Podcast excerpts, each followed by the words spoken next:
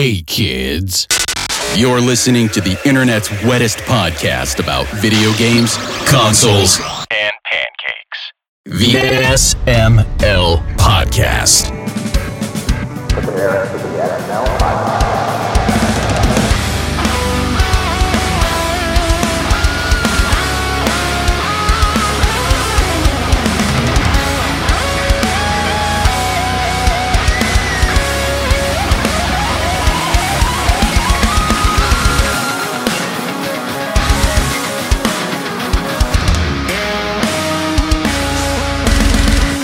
What's up, everybody? This is the SML podcast. I am your host, Joe. We've got a party cast going on this episode. Pernell is here, Brooke is here, Aki is here, and we've got our good friend Glenn Case joining us. How is everybody doing today? Really good. Hey, Brooke. Oh my god. hey, It's been a while since I did it. I had to Now do do it. one Yeah. for Glenn. Give Glenn one. Hey, Glenn. There you Hello. go. No, I'm I'm uh, I'm fine to middling myself. Like uh, we're we're like Hey. hovering around that middle range. Not Mid? great, but not terrible. Yeah, very mid. What's what's going on in the world of Glenn Case? I know you just did Jamuary. How yeah, did that I'm go exhausted for you? From that.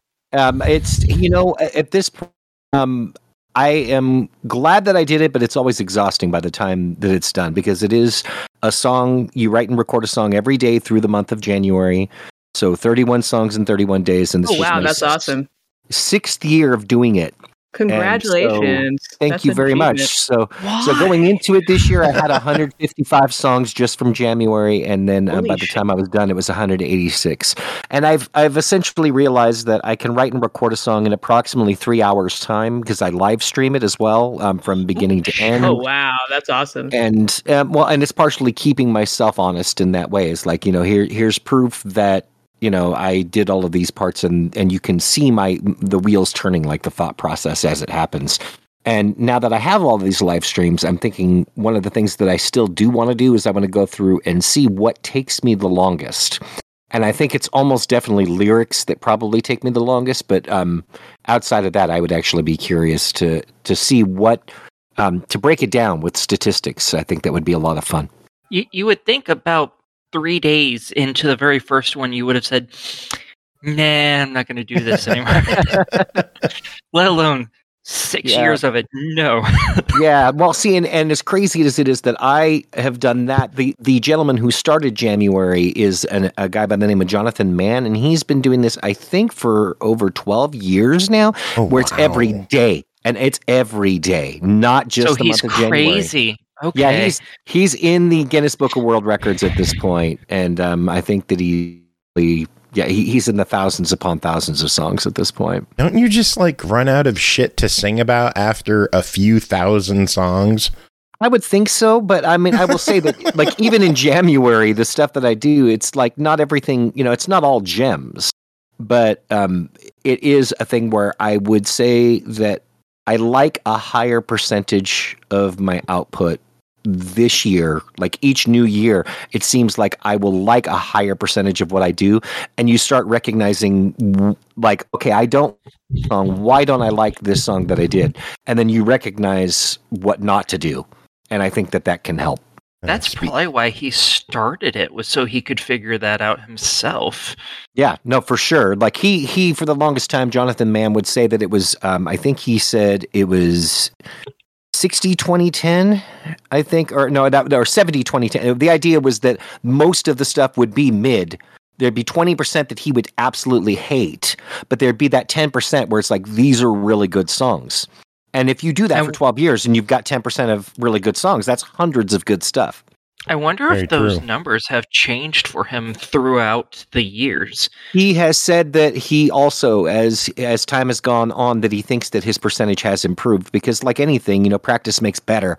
Um, the more time that you put into it, um, you know, you're going to be better at, at at doing something your thousandth time, probably, uh, than you are your first time. More than likely, anyway.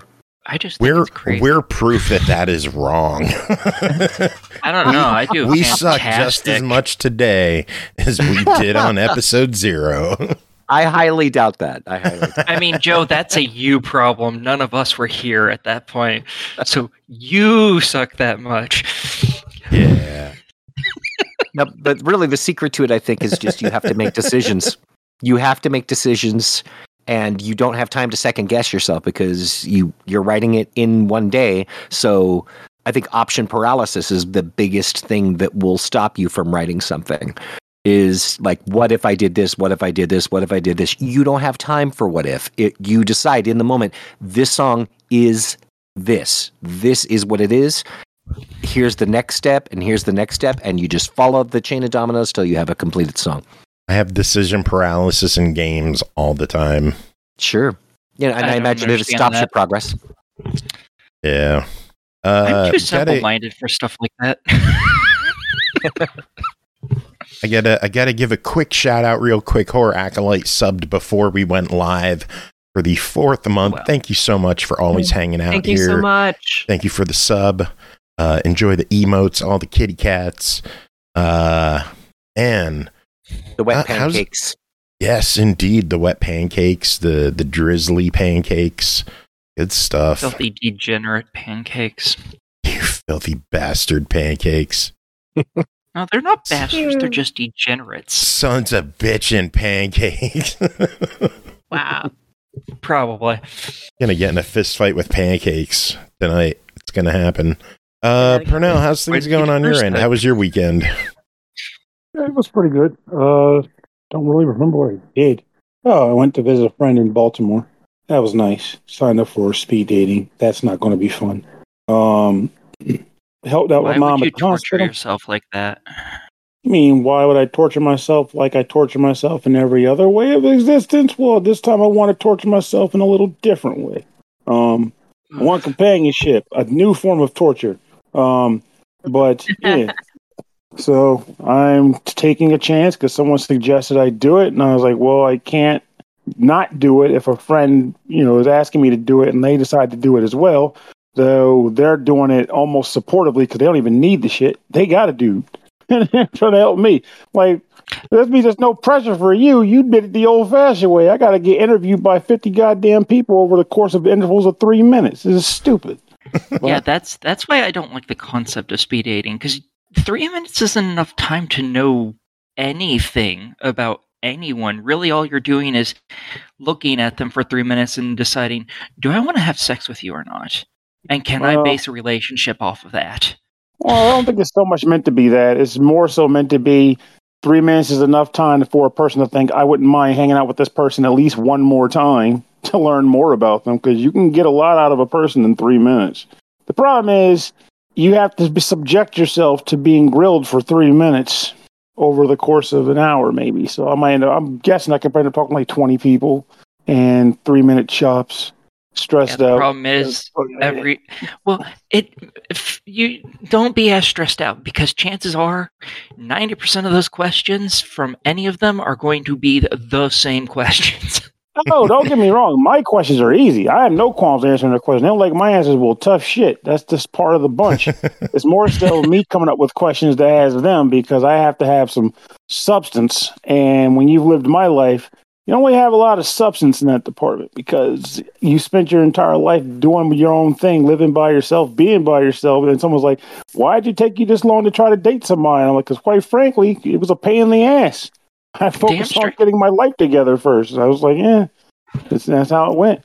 And every time I attempted to make, the, every time I attempted to date somebody, I ended up making a new friend instead. So while that's not necessarily a bad thing, it does explain why I haven't dated in ages. So I'll take it. You know, fair enough it was like, No, what anyway, like the per- Pernell, I had a I had a quick question for you. Are you familiar with the store Games and Stuff? Yeah, I actually almost stopped there when I left MagFest. The problem is I left MagFest so late because I kept wanting to do stuff, and they were closed by the time I left. But they're in Glen Burnie. Yes, They are supposedly actually the largest game store in the in the Mid Atlantic, if not the East Coast. I got an I got an email today celebrating that they're becoming the largest gaming store on the East Coast, and they're throwing a mini convention this Saturday. Like literally So if- this Saturday. Yes, two seventeen this Saturday. So if you're bored this Saturday, maybe you could uh go check that out. I'll have to write this down. That might be worth doing because next weekend I have stuff going on, but I don't recall having anything planned this Saturday. And you tell us all about that it. far away. I imagine I'm going to show up and buy stuff and have to. Then again, depending on how people break down, you can find people to play with. The hard part is sussing out the people who didn't come as a collective with an actual interest in having a stranger sit with them. 'Cause that's the usual when it comes to those kinds of conventions. It's like, hey, I want to meet new people and play some new games, but you got to find the group that's like, we're here, but we are interested in hanging out with new people too. Oh, but So- into any all of them anyways. Huh? But into all Well, of them anyways. That's how they That's get how to they- meet new people too. That's also how the cops get cold. So it's hard to say. So it's hard to say. Uh, but honestly, ultimately, I generally will do something like that. Like I might walk by, and Brooke might know this logic because she does the board game scene too. You walk down an aisle and you see a game that just looks interesting. And while some people might just kind of hover and look over, and which might mess people up, I might, I'll like just walk up to them and go, "Hey, by the way, this game looks pretty cool. What are you guys playing?" And if they explain it to me, like, okay, have you just started? And if they didn't, if they're just starting, like room for one more. If they say nope, I'm like, okay, well, I'll just watch for a few minutes just to get the gist of it, and I'll head out.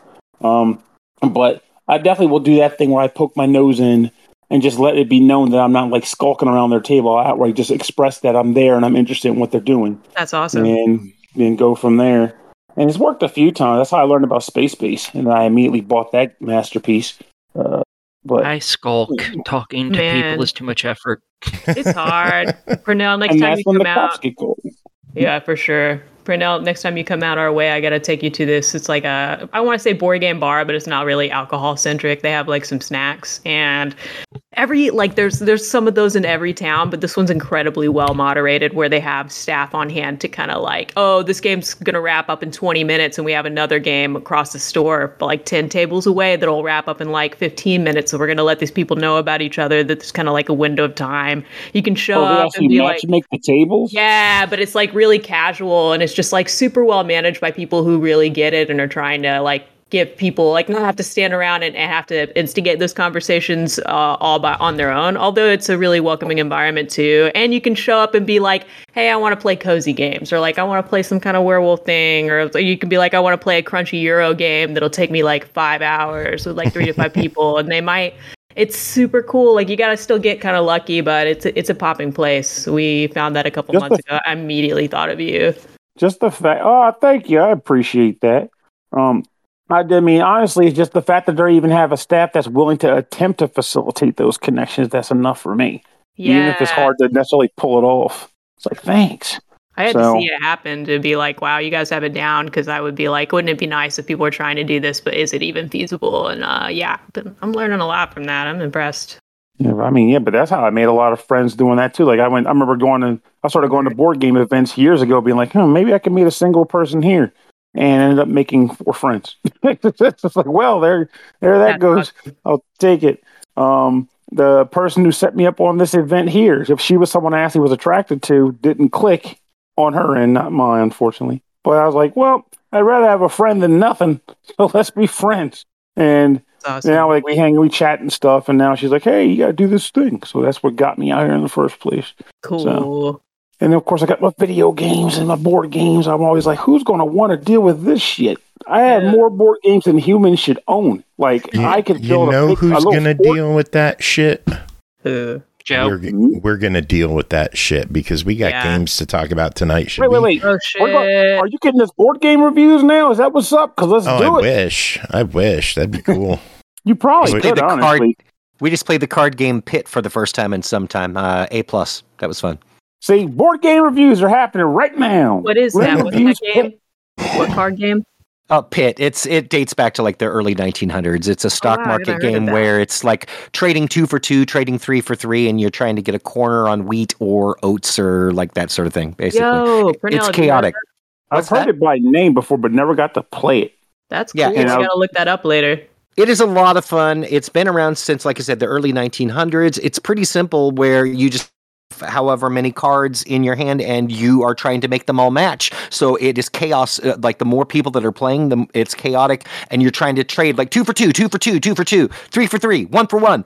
And and then you can call the corner when you've got it. And so rounds last for short periods of time and you're just trying to get to 500 points. So it is lively it is easy to understand it is easy to explain and it's quick. So yeah pit gets an a plus It sounds like it's just a very much open barter market once you've got your cards, which Exactly. in and of itself sounds pretty cool. Because like you're telling me, I'm making this number up by the way, so don't give me the correct number, but I'm starting with seven cards, and in this hand of cards of seven, I might have, like you said, some wheat, some barley, some rice, and some and some liquor, and I'm like, okay, by the end of this, my entire hand has to consist of this one one of these resources. Yep, you So. I am now going to go. So the only question I got then is like, can you reduce the total number of cars in your hand and still get the win? Like, can I trade somebody two cars for one, which now puts me at a total of five cars? Sorry, six cars in my hand, and I get those six cars to match. Here's the trick, though. You you do have to have every single card of it, and it is nine. You weren't too far off by saying seven. You have to have all nine of them in your hand, or there's a bear and and a bull card. So there is one wild card that exists out there that you can have eight and the wild card, and that works too. But the trick to trading two for two, for example, if you're trading two, it has to be two of the same thing. Mm-hmm. Like it has to match up. Yes. Yeah, you can't be like mm-hmm. here's two random cards. Like it has to actually Ooh. be like a pair. If you're saying two for two, it has to be two of the same thing. I Yeah. like No. that. Yeah. And another game I recommend to both of you that's in a similar vi- mindset of just get get the ball rolling with some cards. You ever play Chinatown? I cannot say that I have, but I'd be curious about it. I have not. played Chinatown. Oh god, Chinatown is the shit. It's basically five blocks in Chinatown, and you're vying for like real estate and types of real estate. So like, you'll get a hand of like numbers, and numbers represent lots on the board, and you want to get lots that are adjacent to each other, so you can put down like property types, like camera store or furniture store or laundromat or whatever. And all you know is what you've got and what you want. So you're out there like, yo, anybody got any laundromats? Cause I got these freaking dimple shops. I'm ready to give this up if you make a deal with me. And the guy across the hall hears you and goes, I'll do it. And the person in the middle goes, fuck that. No, I got a better deal. Talk to me. and it's just like everybody's like vibes arguing with each other to get like this cutthroat game of like real estate assessment done. It's stupidly fun. And you get to that point where you start getting salty with each other. Like, look here, man, I'll backstab him later, but for now, just let me do this. I got you later. You start making deals that you outright renege on. It's ridiculous. I love it so much. And then they made a safer version of it later called Waterfall Park, where I was like, we don't want this game to feel so mean. So it's easier to get combos in this game. And of course, that's the one I was able to find. So, but I'd rather have Chinatown. if I could find Chinatown, I'd get it. Um, I But- play poker. hey, there's Poker's a a class classic. one. Oh, y'all talking about poker. all these, you know, really crazy games where you have to yell the entire time. I'm like, uh, just play the one where you're quiet until it's your turn. That's it. I play Tri Peaks, What's that? I've Look, I- never heard of that one. Solitaire. Look, I Oh, okay. Yeah, I do that too. I get in on everything. And the best part about the current state of the hobby is if you're interested in finding a game that took something you like and just re-implemented it and made it a little different, it's out there. There's probably like 50 games that involve poker, but different. you can play those things. Uh, like Tri Peaks. There's Tri Peaks, but different. Hell, there's like board games that are basically shmups in board game form. It's just weird. If you want a game done like a board game, it exists. You just have to look, but someone's already done it, and it's wild. Um, Speaking I of, love of hobby. weird hybrids that could actually lead to our first game tonight. you know, it's like Oh, finally, very nice. So I'm taking this opportunity and I'm running with it. Uh, a Run, blend, run. a blend of pinball and slot machine. Yes. How does that sound? Seamless. Uh, great on paper. Uh, let's let's talk about it. Ooh. First game to talk about tonight is Slot Shots Pinball Ultimate Edition, developed and published by Pinblend Studios, released February 6th on Steam. 1999. Get ready for 13 pinball tables for you to enjoy. The newer tables feature bigger play fields, better physics, better graphics, better special effects, better camera angles, longer soundtracks, full controller support, online leaderboards, and more slot machine shots. Uh, Glenn, what is going on in Slot Shots Pinball Ultimate Edition? I'm a, I'm going to say it first. This game pissed me off. Honest to God, I love Oh. pinball. I love pinball to the point I have started building my own virtual pinball table. Um, when um, Pinball Arcade, before they lost the licenses to all of the Bally and Midway stuff, I bought them all. So I have 100 tables on that. I have every table on Pinball FX. Um, there is promise in this game, but there uh, they say the controllers work. That was not my experience, at least at first. As I had to use the keyboard at first. I will say, with some tweaking of the menus, I did get my um, controller to work eventually. I was uh, using an Xbox One controller with a adapter, so that could have been part of the problem. I eventually did get it to work, but I definitely had to go into the configuration menu. It was definitely not just plug, plug and play. Um, game got a lot better when I was able to use a controller. I will say that much. But a couple of things right off the bat. Um, for 1999, this is not terrible. I will say that I don't think that Zen Pinball is going to be losing any sleep over this. Um, if they're trying to compete with the big boys, they they're not there. They're not there yet. If this is like Joe, you and I kind of talked about this, where it was more like they want to just kind of coexist in that market. I will say that there's not a lot of other companies making pinball games right now that are much better than this. In other words, you know, as far as, you know, I, I looked and played some of the other ones that are out there and some that were already in my library that are just junk, but they tend to also be less expensive. Yeah. Um, my biggest complaint, and this is going to sound silly, but it's the DMD, like that's supposed to be like your. You you have this area that's supposed to be showing your score, and it does show your score, but everything is in plain text. There's no animations. There's no attempt to even make it look like a DMD looks like on a classic pinball table. It's just like, hey, let's put some text over the DMD area. Like if it was not- dot matrix text, maybe it would have been better. I'd love that.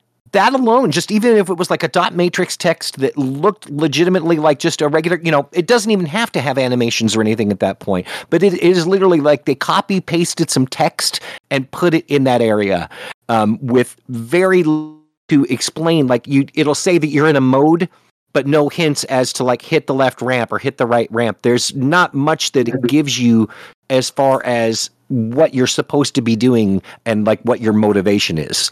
I, I kept wondering to myself, what is my motivation to keep playing this, except for the fact that I have said that I'm going to review it.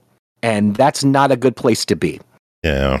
be- because your thought should be that, like, you're going to have a hard time pulling me away from it. And so I went and um, revisited called Pinball Deluxe Reloaded that came out in 2017. It's $8. I could use my controller immediately. There were clear fun challenges. Um, there were like lit spaces on the table indicating which mode that I was in at that point. Um, on top of it, there was like a leaderboard sort of thing that would actually show me where I was was at. Um, there are leaderboards in slot sh- um, slot shots, but you don't get to see them before you've started the table. You can't just look and see what your ranking is ahead of time. The only way you're going to see the leaderboard is after you've finished a game, which seemed a little weird to me. Um, Yeah. Part of my motivation to want to play would be like, show me my leaderboard and where I'm at. Okay, I'm in 999th place. I want to improve upon that. Um, but you don't even get to see that. I thought it was strange that the escape key does not work Uh, for any purpose. Like normally on most games, you would hit the escape key and it would at least bring up the menu, the pause menu. No, the escape key does nothing. Yeah. It was Yeah, what I- P for pause. You needed. To it was hit? P for pause. Yeah, that was that was what Yeah. exactly what it was. But it's now that I've said all of that, I will say this: some positives. I think the table design is actually pretty solid. The physics are reasonably good. I actually like the slots mechanic, except for the fact that the only downside of the slots mechanic is that you are definitely relying on luck where you could have a hell of a good run where you're doing everything right but if your luck is off then someone else is going to have a way bigger score than you this is the same problem that you have um, on the bride of pinbot table that is out there where there's these just enormous jackpots um, where yeah, there's skill involved, but a lot of that is just luck. If you happen to hit the ridiculously over the top jackpot, then you're going to dwarf everyone else's score. So, yeah, no, there's good lighting. I like the trivia that loads between levels. Um, and I like the leaderboards, but you, you've heard of eye popping visuals. We've got to talk about the UI. The UI is eye gouging visuals. that UI hurts my eyes to look at it's between it's not a very polished UI, and definitely agree on that front. Absolutely. No, I, I, th- the thing is that frustrates me so much. This is that I do see the potential that is here. Ultimately, it's not a bad little pinball table. $20, yeah, that's about right. I would probably wait for it to go on sale. If it was a penny over 20, if it was like 25, I, I'd, I'd say to stay away. But you are at least getting some variety. I do think the music is also pretty bland, but apparently they also um, used like um, with the music that they have, isn't it some sort of a thing where they're using? Um, I'm looking for the right wording here on that. What, like what is it royalty free music? stuff. I Yeah, I don't know is. if it's that or if it's just the the developer doing the the composing. I'm honestly not too sure. I didn't look into the music on this one. I will say the Super Vixel Land table has it's fun because at least the music a matches the one. theme. I thought that that was great. Uh, obviously, you know, I can't think of any other 8-bit video games that have green pipes and mushrooms and um, yeah, it's very it- very it's- distinct. it's distinct. There's no other 8-bit game that I've ever heard of that has some of the Coins. Yeah. No. Yeah, Mm. yeah. There's coins in there too. Yeah, now that's it's a unique idea, but no, I do actually like that. I like that table a, a lot. Um, no, um, I do think me- there are some good tables in there. I Oh, think yeah. uh, as a standalone pinball table, judging it on its own merits, it's a solid entry for the price and what you're getting. yes, Uh, I will not disagree we with had that. we had a lot of issues with controller support before launch. I played it today, and my controller worked just fine. So I'm guessing they had uh, updates at launch or just after launch that made the controllers working properly. Uh, it played really smoothly on controller. I was happy with it.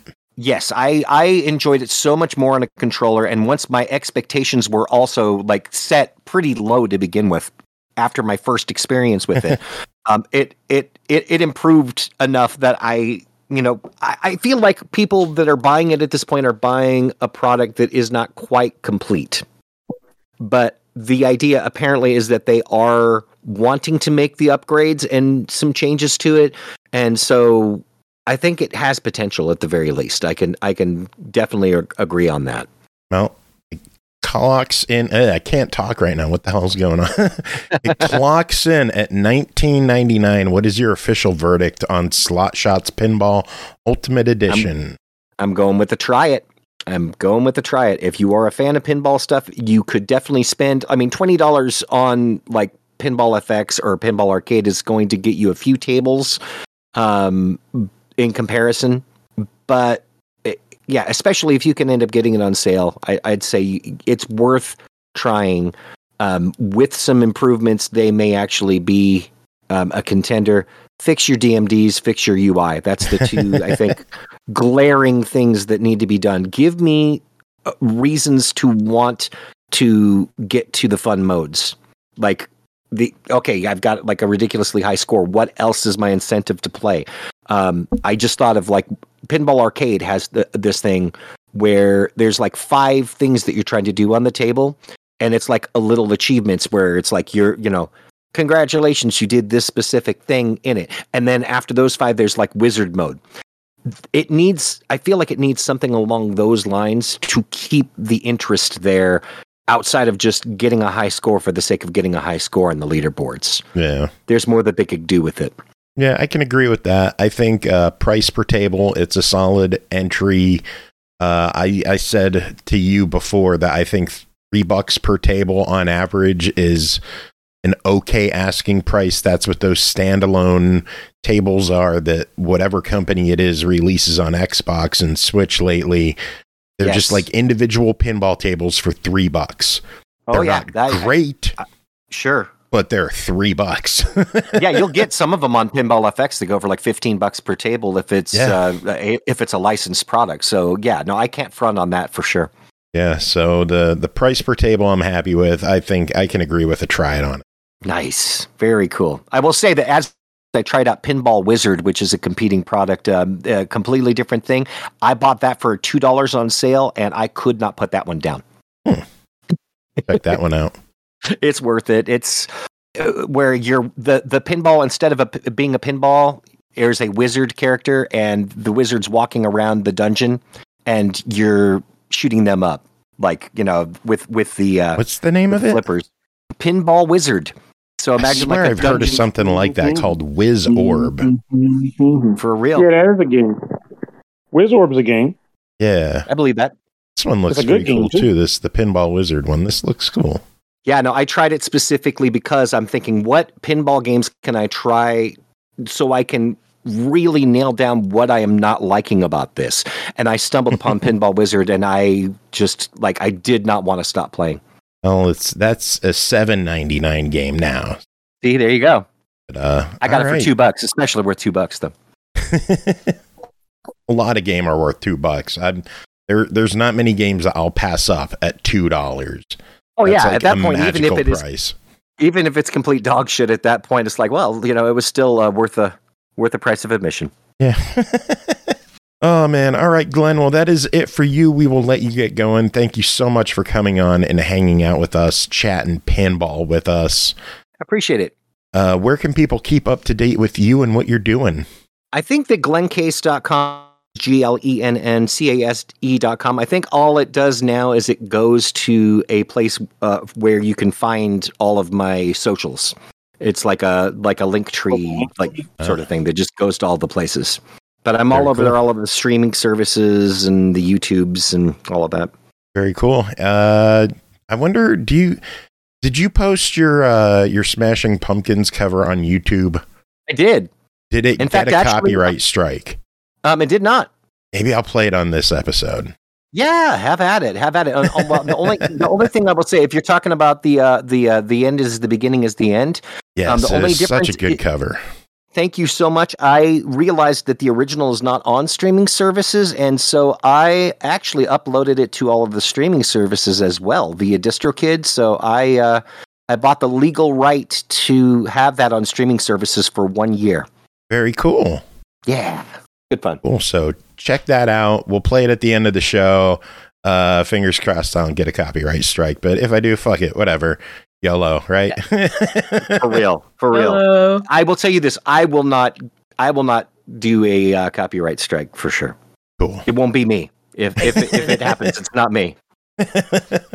It'll be Billy Corgan himself It'll directly. be probably well, actually, because apparently that specific song's through Warner Brothers Records because of the tie-in with the uh, Batman and Robin film. Oh, so they're Uh. gonna throw away the original anyway. Ba-dum-tsh. Yeah, Sorry, Wow. I'm still bitter. no, I feel you. All right, thank you so much. All right, Glenn, do you have any final words? Uh, where'd the cheese go? That's a good question. Where's the beef? Claire Peller. Have a good fellow, one, Glenn. Have a good one. Cheese All right. is coming because it's time for Brooke's first review. All right, next game to talk about is Furnish Master, developed and published by Alex Blintsov. Released uh, February 20th on Steam for $14.99. Furnish Master is a game where players can express their creativity by furnishing various home properties. The game includes a story mode that, cha- that challenges up and coming interior designers by adding financial challenges and restrictions, tasking players with earning enough money to furnish all new spaces. Become the Furnish Master and make all your home renovation dreams come true. Uh, Brooke, tell us about Furnish Master.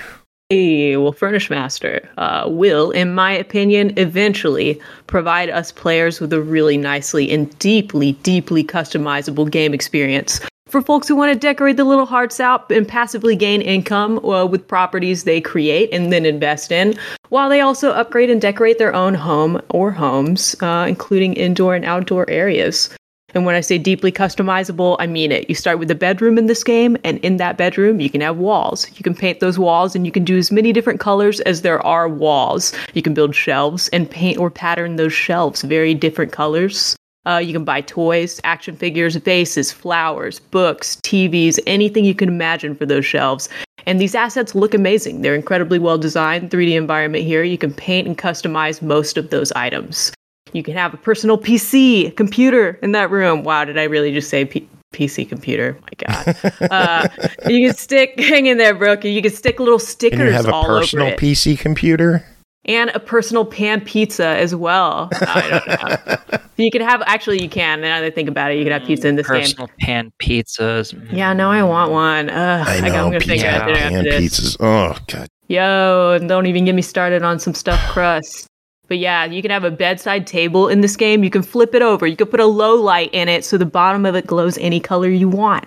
And when I say any color you want for the lights, for the paint, for the walls, for the toys, I'm talking about earlier uh, with the furniture and accessories, I mean it. We've got the damn color wheel up in here. Every time we click an item or wall, every color you can imagine, all different shades. We can change brightness. This is one of those games where, frankly, I'm overwhelmed by how many different sands are in the sandbox, so to speak.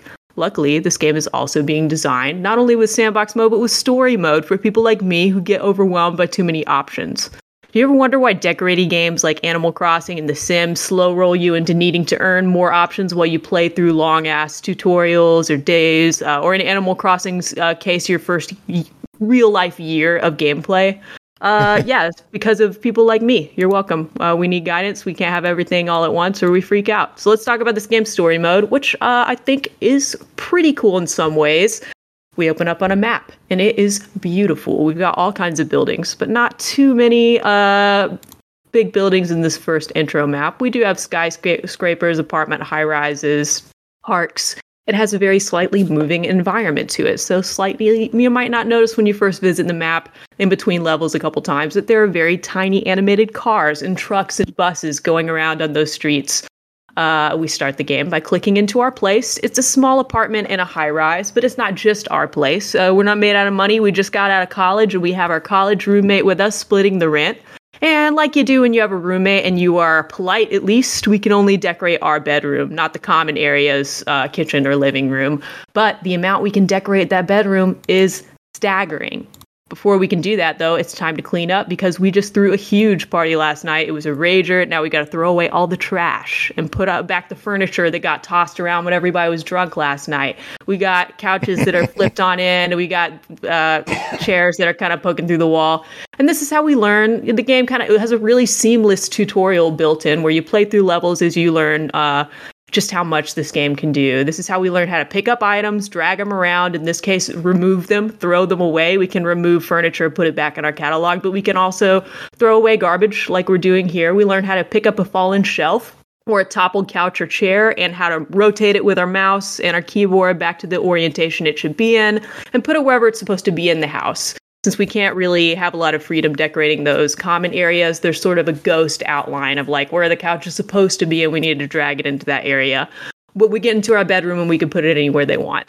Uh, this game offers freeform decorating where you're allowed to decorate like your bedroom, where you can put a piece of furniture or an item anywhere you can drag your mouse. This is a 3D game where you're going to be zooming in and out with your mouse wheel and use WASD to uh, move around the room in the view. You take the right mouse button and grab and rotate views uh, just to see other parts of the room, or you won't be able to see anything because there's a lot of options here. It really is a it's, it's a real space. This game also offers grid snapping if uh, the freeform decorates too much freedom for you, which I appreciate. Uh, I appreciate that we get both. The same reason that I appreciate being slow rolled on a lot of different colors and customization options. This game physically is very well designed and very tight too. So yeah, now that we've cleaned up, we've decorated our room, it's time to head to work. Uh, that's right, we have a job. Pernell, can you guess what our job is in this game? Chris didn't show up, so I'm using Pernell here. Some sort of knick-knack arrangement seminar. Oh my god, you got it. We're an interior decorator. That's our job. So we go to our first house. There you go, Pernell. You're good at this, man. High five, uh, virtual. we go to our first house. It's basically a little another little tutorial chapter where now we learn that we we can paint and customize stuff. We learned this while we work for a lady painting her house, and there's a specific number of items or walls we got to paint in her house before we can move on to the next level. Next level, things get a little interesting, a little less decoraty. Uh, Pernell, did you know that there are some people out there who will hire an interior decorator not to decorate, but to finish the jigsaw puzzle they gave up on in their apartment? Now, did you know that? Ow. It's so so messed up, right? Let that sink in. But it gets weirder. Some of these people want to have you over to finish the puzzle. They don't even know where they put the rest of the pieces of the jigsaw puzzle that they want you to finish. So now your oh, job. Oh my God. It's like, we got to start small. We got to take any job we can. And this crazy lady's like, hey, I have like this puzzle half done on the wall. Uh, I don't know where the pieces are, but you can move anything you want. You can you can move a couch if you want. You can pick up uh, individual books from my bookcase. You can move around pillows on the couch and uh, move a basket or t- shake a plant, see if there's a puzzle piece in there. So now we kind of got like a different, it's kind of like a seek and find thing going on. And there's a giant Luckily, the puzzle is pretty big. It's giant. It's on the wall, and there's not a ton of pieces, and most of it's already assembled. So we gotta find puzzle pieces, and you just never, you never guess where some of them are. But it's pretty neat, and we have to actually like, it's like a physics simulator game. We have to move around the little puzzle pieces with our mouse wheel and, and rotate them just right until they're in the right orientation. Snap them in. Um, we have a lot of freedom That with that part too sounds satisfying. It's pretty cool. I can see what the game's doing here, where it's kind of giving you a breadth of stuff, uh, and I enjoyed this level. Um, it was a little weird. Now we're back to decorating, but again, uh, with a twist this time. Our friend is opening up a shop. This is our shop level. The start, the level starts out with a little conversation that gives us about all the backstory we really have on our player character. Uh, we show up to the shop and our friend's like, hey man, you're my good buddy. I'm not making this up. This dialogue's pretty weird. He's like, remember how I always wanted to open a shop? And you actually say, no, no man, I don't remember that. And he's like, oh man, that really sucks. But yeah, this has been a dream of mine. And I'm like, why? I, what do you want? You want my help with the shop? He's like, yeah, man. Help me, help me clean up the shop and put all this stuff out. We got to clean up all the garbage and the shelves up because just like you did at your apartment, we have thrown a rager in the shop for some reason. And there's pizza pieces and there's soda cans and stuff going around. We've got to clean it up and we've got to put the shelves in the correct orientation, kind of like we did for our living room, where we're not picking where the shelves go, but we have to kind of put them in their little phantom slot here. Uh, now we have to buy, quote unquote, a cash register from the furniture catalog to help set up the shop. But it's not coming out of our personal money. It's for the guy who owns the shop. And this is introducing an inventory system where we can kind of buy furniture out of a catalog. Because now if we go home, we have the buy option. We can buy a new couch or a new computer. Like I have an Xbox controller. It's supposed to be an Xbox controller, like sitting on my bed. And I've customized my bed in the game too.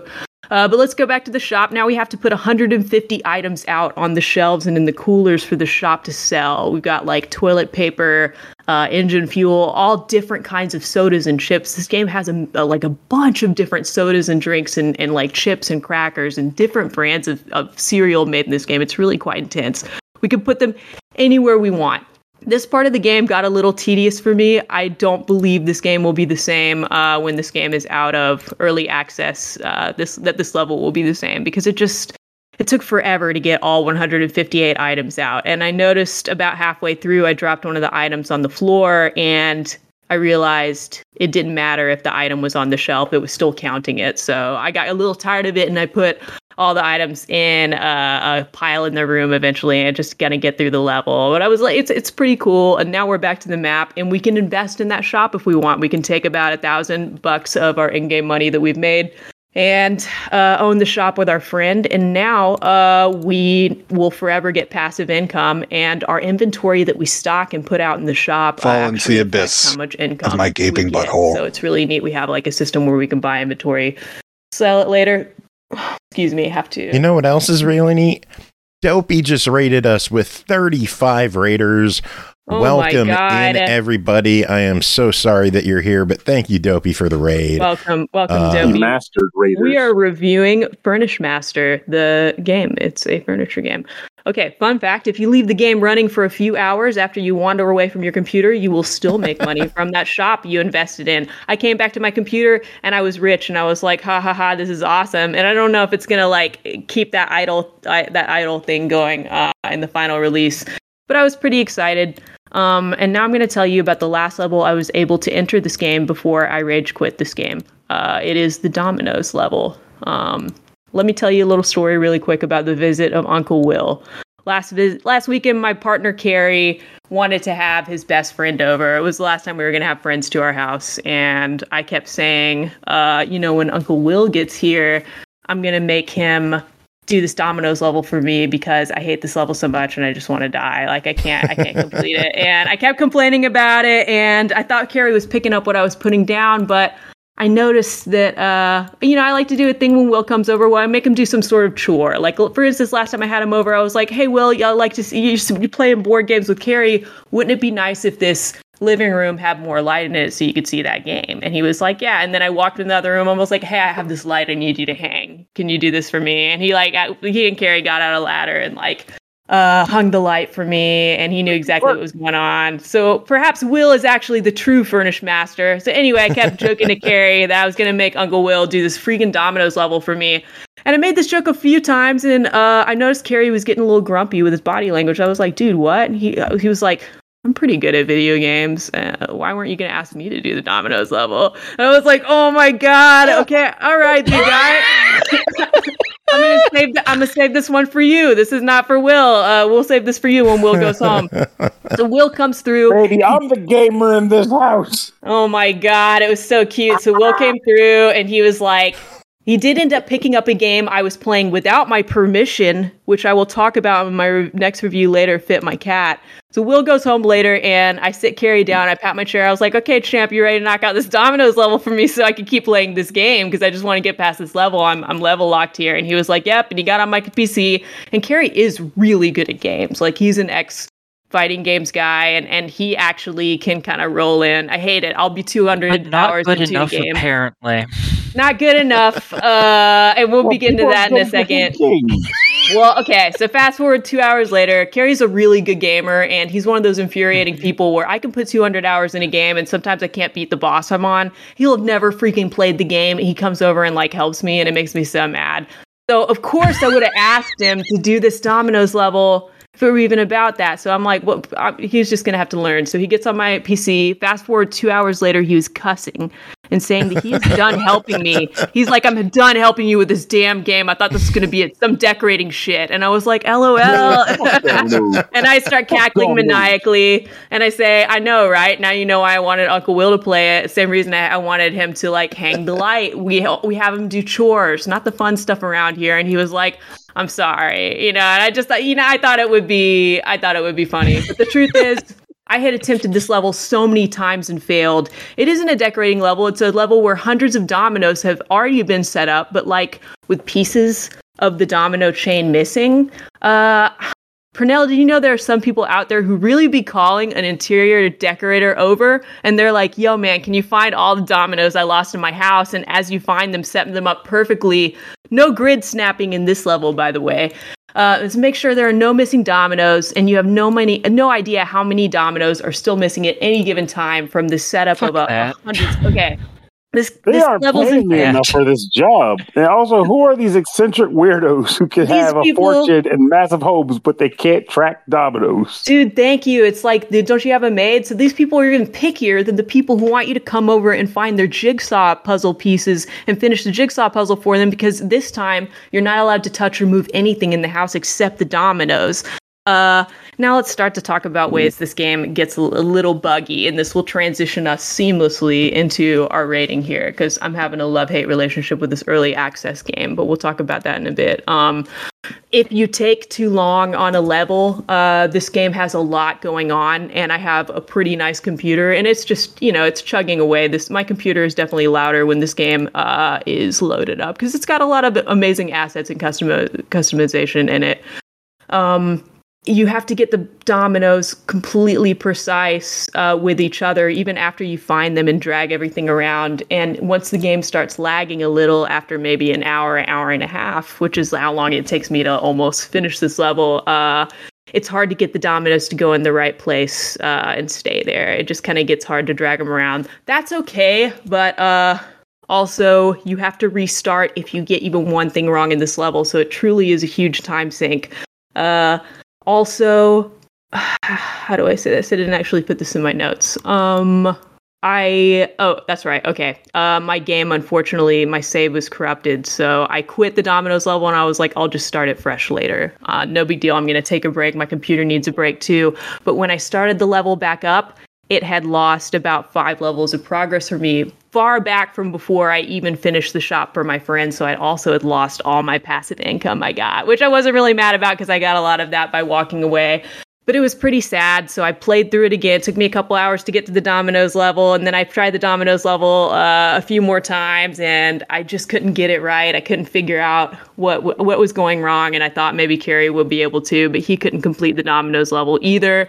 I don't know if there's a little bug in the level or not, uh, but it truly is a time sink. And uh, yeah, that happened to me a couple times where I then lost my save again when I got back to the Dominoes level, but was unable to finish it because it was too hard for me. And I had to just start it over, and that's where I am now still. Uh, and before I go into my rating here, uh, I will read what the developer put up on Steam recently because I started looking into this after I got stuck. This is a direct quote I verbatim copied over. Here's what he says Since I am developing this game alone, I didn't manage to implement many ideas and concepts by the release day. Nevertheless, Furnish Master is currently in a playable state with a, tar- with a large set of features, so I decided not to delay the release and instead launch the game in early access. Thanks to early access, I will be able to receive feedback from the community, find out what players want, thus make Furnish Master even better and higher quality. How long will it be in early access? Probably 12 to 18 months. So back to Brooke speaking here. Uh, I am experiencing game breaking bugs in this game, and I am experiencing some uh, bugs that just make it a little hard to complete the levels as well. But when I read that, it made so much sense, and I was actually flabbergasted to learn after I played this game for so many hours that this is being designed by one person. Like the assets are truly impressive. And earlier in the review, when I said, you know, unless the game is lagging, it's really cleanly built where you have so much freedom and everything works right. Like that's quite an accomplishment here. I'm really blown. It's still hard for me to believe that one person's working on this game because the assets are so, so, so beautiful in this game, and there's just like hundreds and hundreds of them. Uh, this must have taken an incredible amount of time. I think eventually this could end up being a legendary decorating property management game. I also love the music in this game. There's only one song that loops, but it's so, so, so good there may be only one song, but it's a hard jam. I love it. I listen to it all day, and it's surprisingly incredibly sad too, which I appreciate. If you're gonna have one song, do it up. Uh, in its current form, let's revisit the shop blurb. Furnish Master is a relaxing game about furnishing apartments, houses, commercial estate, and even outdoor territory.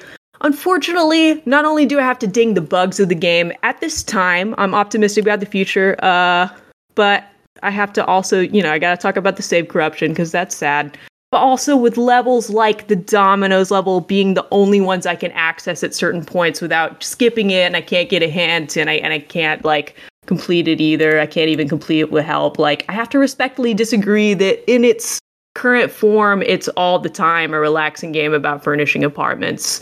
Um, but I don't think this reflects the ultimate vision of the game, and I'm definitely going to be giving this another shot as I see it develop more. I'm personally really interested in this one. I think it's got so much potential. Um, but yeah, it's definitely an early access game, and that comes with all the all the warnings that are normal for that situation. Well, the game clocks in at fifteen bucks right now. Uh, what is your official verdict on this one? I actually have to give this a deny it in its current form for that price. I do believe there's a demo available. Maybe try out the demo, but I, I honestly think this needs more time. And I think it could use another review when it's further along, too, because I can't imagine this is where the game's going to end up. Is it worth wish listing and keeping an eye on? Absolutely. I'm going to be personally keeping an eye on it. You know, Joe, I was hitting you up last night being like, I'd love to cover this game again later. Yeah, and that's how that's how excited I am about what I think it can be. Um, so yeah, I would definitely wish list the crap out of this. So just hold on for now, and uh, maybe we'll revisit in the future. Yeah.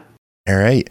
Next game, Spirit Hunter Deathmark 2, developed by Experience and Ghostlight, published by Aksys Games, released February 15th on Switch and Steam for $49.99. Spirit Hunter Deathmark 2 is a suspense horror game set at a prestigious academy when rumors circulate about supernatural occurrences at a famed academy in Tokyo's H City. Up to the head of the Koju family, also known as the Spirit Doctor, to take on the case. Pernell, what is going on in Spirit Hunter Death Mark 2? Well, this game is the sequel to a Shelf of Shamer that has been sitting on my shelf for some time now. But hey, an opportunity to dive in and just get this ball rolling early by way of obligation, I'll take it. And that's what I did by ex- requesting access to this game for review. And what it is is an interactive visual novel where you play as the aforementioned spirit doctor, trying to investigate the strange disappearances that have been occurring at the school Joe mentioned, while also not succumbing to the thing that's causing those things to those disappearances to occur yourself. Uh, it's a surprisingly tense game, despite being a visual novel where you really are, even though they you interactions, which I'll talk about in a minute, you are pretty much following the beat with a few exceptions. And yet, even still, it can get pretty damn tense. Uh, typically, the game's flow consists of a note being left by a spirit entity called the departed. It gets left in the school grounds, and the note will indicate something to the tune of, uh, I guess, like a, a descriptive of a person. I am warning you that you are going to be killed by X spirit tonight. Signed, the departed. And then when that note drops, sometime that night, whoever was that, whoever that that you know descriptive is referring to, they disappear or die or whatever. Ultimately, they disappear. So you were brought in to figure out what the hell's going on and how to stop these things from occurring. It gets deeper than this, but obviously at that point I'm spoiling a few things. So I'm not going to go into like where that narrative leads, but what I will lead to is the idea that gameplay consists of you traversing areas of the school and outside of the school eventually.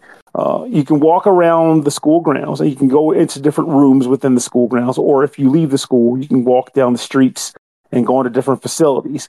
And as you walk by, you might see areas of interest or objects of interest that you can review and get descriptors for. Sometimes find clues that can help you further the case. Every once in a while, you'll also find a collectible referred to as like an eerie tooth, which is pretty much the item that is used to be traded in by to an NPC in the he- the infirmary of the school, which is also the place you'll get your spirit energy re- regenerated, which I'll explain also shortly. Um, and these things can be used to purchase items that will make your explorations a little bit safer and smoother.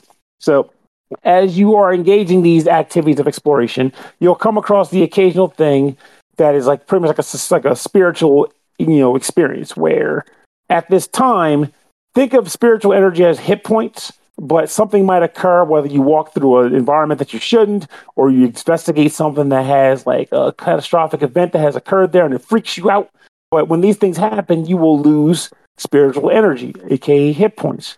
Don't find out what happens when you run out of hit points. You'll just respawn at the last, you know, checkpoint, I guess. But I'm not letting it happen to me because I save scum when I get that bad off. So sorry, I, I, like to cheat. Uh, so, but I just know that thing is that's something that exists. But if you find yourself getting a little too low, you can always run back to the infirmary and get it back. Um, those items will also help you out in regards to these stats that every character has. It's the spirit doctor is your primary character, but as you progress through the game, you'll occasionally get other entities or other characters that will work alongside you in investigating these cases. And all these people have stats referring to four things strength, intelligence, dexterity, and spiritual power. And those stats are all associated with events that may occur where you might want a higher stat to progress or accomplish something. For example, you might come across a scene where you need to get behind a, a, cabinet that tipped over. And to get the cabinet up, you have to push it and move it. Well, someone has a high strength stat might be able to move that cabinet, and you would like to hope that you brought that person with you to request to do that task. And if you didn't, you could always go to the infirmary for the most part and swap the other person in if they're available to you at that time. Um, other times you might come across a situation called a suspenseful act. These are actually pretty interesting, though it can be a little annoying depending on what you decide to do. Because what happens is, let's say, and I'm making this up, this didn't happen in the game, or did it? It didn't, unless it didn't. Um, this event occurs in the game where, say, you get locked in a room and it begins to fill up with water, and you got to get out. How the hell are we going to do that? Well, the game immediately goes into a suspenseful act. And you have, it's not time, thankfully, but you have to choose a few things. One, you have to choose who's going to perform the act that's going to get you out of this situation. It could be your main character, it could be the partner character, or it could be both of you working together. And then after you've chosen that, you then have to choose what action you would like to perform. And at this point, the game will show you the percentage of odd, the percentage chance that this effect, this event will actually succeed, and it will also show you how much of your spirit energy or hit points you have to expend to attempt to do the action. Uh, if you fail the action, you lose hit points. If you succeed, or oh, you lose them because you had to spend the cost of the hit points to attempt it. And if you fail, then you got to try something else. The interesting thing about this system, though, is that the percentage of success is based on the character or characters you chose and their stats. And of course, maybe the situation that you're in. So if another character is indisposed and you learn that from the narrative, and then you try to choose them to dexterously push a block out of the way of a door, well, the odds might be like 5% because now they uh, not only get out of the thing they're already stuck in, but they also have to push the block. Good freaking luck, chump. Next time, make, make a better choice. Choose the guy who's not stuck behind something. So you have to deal with stuff like that.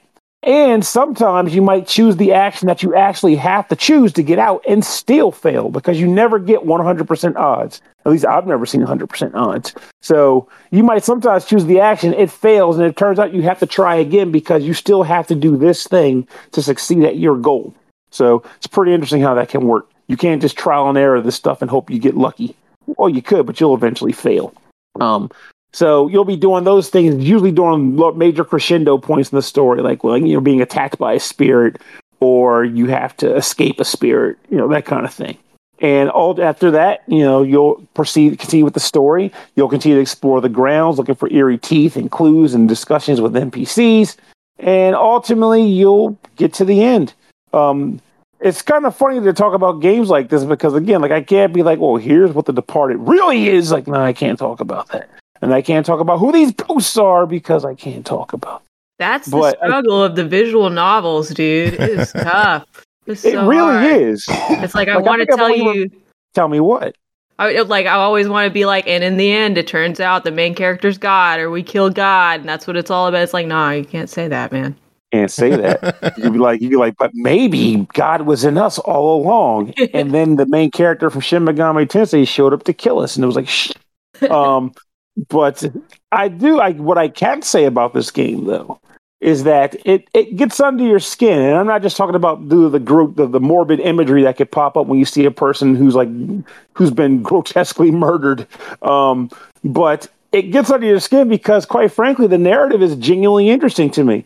I found myself having moments where I was like, do I really need to run down this hallway and investigate each object again to see if I can find eerie teeth or whatever? Just let me jump to the next narrative beat. I'm caring about the plot, not the running around. But I get they probably did that because they want to break up just reading walls of text over and over again. At least now you're running to the next wall of text. So maybe that's what their intention was there. And I also kind of like the fact that without spoiling what, um, you end up getting goals throughout the game, um, usually trying to stop the spirits that are you're, that you're hunting.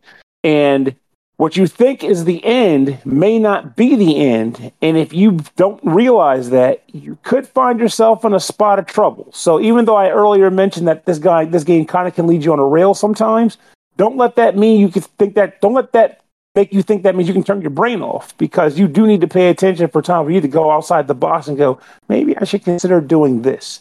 Because if you don't, there's a bad ending in store for you. You don't want that. Trust me. When I saw the thing occur that said, oh man, this could happen if I don't, oh crap. And I was like, I hope I did the thing. I hope I did the thing. And it turned out I did the thing because the consequences for having not done the thing made me feel very anxious. Like I did not want that to happen. That's what happens when you come to like people you're dealing with in the game. Even the jerkbag characters, which this game has plenty of. Um, ultimately, I feel like this is a bona fide quality visual novel. It does call reference to characters in the first game, though. Most notably, characters that survived the first game. So if you are like me and you've never played the first game, but you're also not like me in that that would ruin this game for you to learn who survived in the previous game, you might want to put a hold off on this bad boy. Um, I can't give you context on whether or not the first game was good or not, because again, shelf of shame. But I at least can say I paid money to get it. Um, so there's something there. it was good. I, oh, you did play it. I you liked it? it. All right. Well, there yeah. you go. Aki says it's good. So we're already halfway to this game being good because the first was good. So what do I think of the second game? Well, shocker, I also like this game. I think this is a good time. This is one of those games where you start up thinking, oh, well, maybe I'll just get to like this one checkpoint and call it a night. But then, then the story starts to drop, and you're like, well, shit, maybe I can go to bed at three o'clock instead of one o'clock. That actually happened twice, so I'm not making that part up. That's why I'm exhausted half the freaking time now. Um, but no, you'll you'll find yourself staying up extra hours, going into extra period to see what happens at the end of a chapter because you want to wrap up a story beat. It's a pretty cool game. Again, the imagery might not be for everybody, but then again, you're playing a game about spirit detectives. You kind of have to go and knowing there's going to be something kind of like that going on. But just know that the game doesn't mince on like oh man, this guy died a horrible death. This isn't even some cheesy, you know, got stabbed in the back deal. This is got stabbed in multiple backs because apparently now they have spiritually imbued backs applied to a victim. I don't know, I'm making that up, but they can get wild. So in the end, I would say that I mean, price is relative. People like what they like on cost, but as far as the game as a whole, I think this game is worth your time, and I guess I should let Joe go through that process first. Well, it's 50 bucks. Give us your verdict. I think this game is a genuine buy. If you get down with visual novels and you like a, you have a touches from the macabre every once in a while, I think you are going to give this game a solid, fun look, and you're going to not be disappointed. This is a great time, and I hope you like it me too. next time. No, that Uh, good. Tag, Also, you, you, I you're tagged right like- there. Hashtag Brooke. You're in. hashtag my hashtag is PernellFan420. Thank you very much. Everybody knows that. Hi, over here. God. Uh, also, I should point out there's uh, two other games to this series: Yeah, there was There's like Spirit Spirit, Hunter, Hunter, NG, right? Deathmark and Spirit Hunter NG, uh, and they're both good, and they both also cost fifty bucks. So go buy all Spirit, three. wait, Spirit Hunter Deathmark is the one I'm thinking about. Is the one before this, right? Technically, both of them are before this one, but Well, yeah. well, well, the one I'm talking about with the mark bearers and the yada yada. You know, Uh, yes, it. Oh God, it's been a while since I last played this because I played it when it came out. Um, I believe, I believe so. okay. So play all of them because Aki says the first two are good, but even if you don't get to those, this game is worth it. But obviously, why jump on this if you haven't played the other two? So get on all of it. Oh, sounds good. Get All up right, on next- this. Next up, Fit My Cat, developed and published by Red Deer Games, released February 16th on Switch for $9.99. Imagine a cardboard box. Is it shaped to fit one or two fluffy felines? What about five? What about 20? Fit My Cat presents you with many cute kitties that all wish to sit where they deem fit. That being said, we're running out of space and we are seriously looking for a cat organizer. If you could spare a moment or two to make that happen, we would be grateful. Brooke, you're a cat organizer. What happened with Fit My Cat? I love that freaking eShop blurb. Uh, it made me so happy when I read that. Uh, nice delivery there as well. Just so surreal, and that's what this game is. Like it, it, it is what it says it, it is, but it also has some surreal stuff going on and some and some cute aesthetic surprises. Uh, Fit My Cat is basically bad way to put it, but kind of like a top-down Tetris with cats. Carrie was watching it. He's like, "This is Catris," and I was like, "Kind of." Um, delightfully, I had no idea, uh, absolutely for sure, if the title was supposed to be Fit My Cat or Fit My Cats, because the Nintendo Switch calls it both on the home screen, which I thought was oddly charming. Um, this is a very simple game to grasp and jump into. It's very accessible. It's kid friendly for sure, even though it's a little puzzle game and it doesn't have a formal tutorial because it doesn't really need it. I think if your kid can pick up a controller or drag around a touchscreen at all, they can play this game.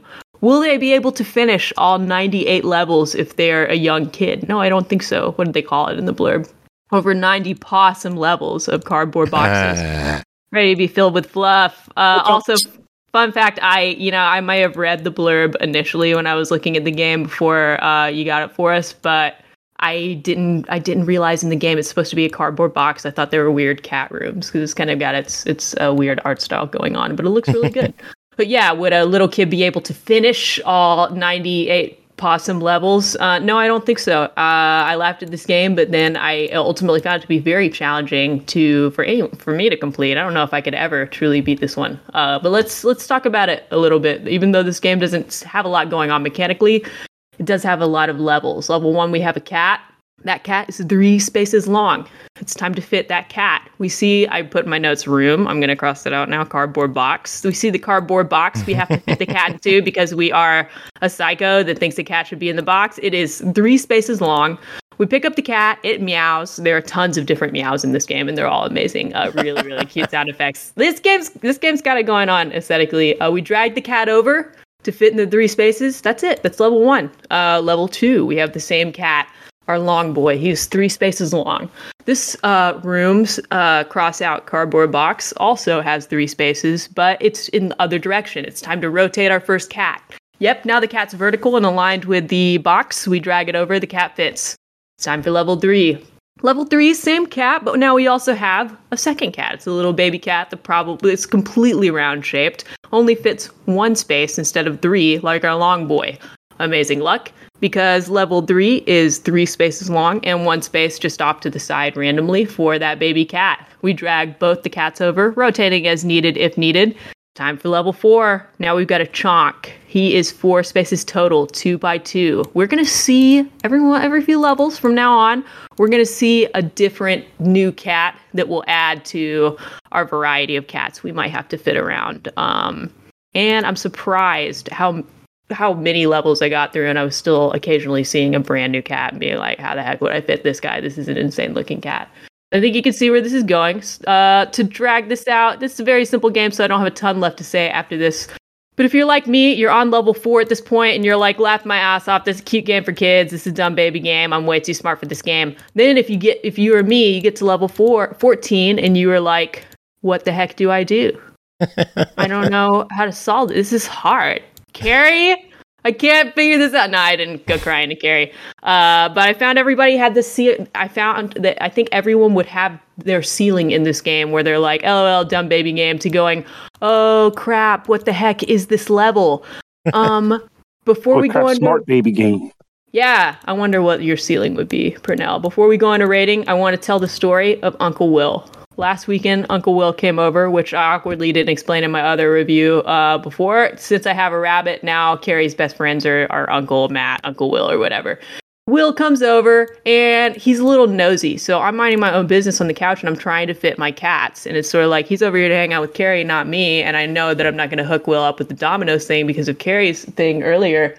and Will's like, What are you doing? And Will is cat crazy. The thing is, uh, Will and Carrie play online games all the time. They both love cats so much. But Will really, really likes cats. And you've got a lot of cats. Uh, this is my friend who moved to San Jose recently, by the way. So I'm really pumped to be house sitting for them. Uh, and all their cats are really cute. But basically, I have my Switch volume turned up, and he was like, "What is that?" I said, "I said, I hear some cats," and he came over. He was like, "Oh, this is really cute," and I was like, "Yeah, man, it's cute until you get to this level." And th- he immediately took one look at it, and, and he and Carrie are way better at games than me. And he's like, "Well, you would just put that cat over there," and I was like, "Oh man!" And I got through that level, and they start playing their game or whatever. And then I get to level 23 and I'm like, what the heck do I do? I just have no idea. And I'm on this level for like, and by then, uh, Joe, I, I actually, I was like, I think I played enough of this game where I could review it because I understand the concept here and I see what they're doing. But it was oddly addicting where I kind of just wanted to see one more level because it, it kind of showed me what was up within a few levels. I kind of saw I had some little surprises going on. So I'm really stuck over here, man. And I knew I didn't need to sit there like spending 20 minutes trying to fit my cats or whatever, but I just kind of wanted I wanted to get it done. And I was on the TV while they're playing a board game. And Will comes over and he thinks he can just do it. And then we get on level 23. And I swear to God, he and Carrie spent like 30 minutes on that level, like arguing, like, nah, man, you gotta put the cat over here. And like, it was really quite something. And I was like, you guys, like, this is some good stuff here. So like we didn't get even close to level 98 and if you're if you're with us every week if, you're with us every week like you know that I come from a standpoint of like I'm, I'm not naturally as good at other people as games. I, uh, but puzzles specifically are hard for me and physical spatial things are tough for me too. That's why I kind of w- wanted a second opinion on the dominoes level from the game earlier. But these two guys who were nosying up in my crap and taking my switch from me uh, Sunday, they they don't have that problem and they still found this to be challenging. It wasn't in a frustrating way like with Furnish Master earlier. Like it's definitely doing what it's supposed to do. But uh yeah, so this game this game kind of schooled us a little bit, but it was a really neat game, super cute. Um I do have one just one complaint about it actually. It is really hard to select the cats if you are not playing with the touch screen. If you want to be like me and kick back on the couch and have the controller and play it on the TV, the game has such simple controls that it makes it incredibly accessible and, and that's exactly what makes me think that a, a, ch- a small child could play it and get a few levels out of it and really like maybe even have a learning experience. Uh, but uh, yeah, it, just kind of cycles through the cats, but you don't get to you don't kind of don't get to choose what direction it's going. So once we get to the point where we have eight or nine cats, if we're not playing with the touchscreen, it can be really frustrating to isolate the cat that you're trying to even pick up and, and drag around. And that was the only yeah, that's that's actually my only problem with it, considering. Uh, so yeah, that's uh, that's my experience with this simple but surprising game. Cool. Well, it clocks in at ten bucks. What's your verdict? 10 bucks is a little steep even though it surprised me i, I thought like this could really i would really call this a buy it if you had a kid who played a demo and wanted to uh Well, even just play a few levels here's a different question. What would you recommend paying for this? Because Red Deer Games normally has crazy sales on a lot of their Switch games. So it's possible this might only be like four or five bucks or cheaper Well, that's when, where I was going when it releases. Because you actually you you told me recently that Red Deer will uh, frequently uh, put their games on sale. So I'm hoping that's what happens with this one because I think it's actually it's a it's a good value. I think if your kid were into it or if you want to just kind of play a chill puzzler, like this actually has a lot of gameplay in it. So uh I don't know. Even if they brought it down to seven, I would be like, yeah. I mean, this if if you watch the trailer for this game and it looks good to you, this is going to give you exactly what you want, maybe a little more. And I like the music too. Uh, I think the music and the sound effects are really good. Very cool. Uh, a, a comparison of something that they just also released golf in it, which uh, we'll hopefully have a Nice. review on here soon from our friend Norg. Uh, Oh, that's nice. normally twelve ninety nine. It is on sale for a dollar ninety nine. Oh my god! Yeah, if they put So it Red anywhere Deer, around that Red price Deer point. does crazy sales like that sometimes. So it's possible this might be super cheap when it releases. Yeah, So- well, I mean, if you can catch it on sale, I was pleasantly surprised not only with the gameplay itself, but also the assets of it. I just think it's I think it's actually a clean, pretty game. Cool. Sounds good. All right, moving on. Uh, it is time for SML After Dark. That's right. We're getting naughty with Jury Episode 1 Before the Trial. Developed and published by Nickle 3D Art. Released April 2023 on Steam for $5.99. A high quality, erotic, sexy, and fun visual novel.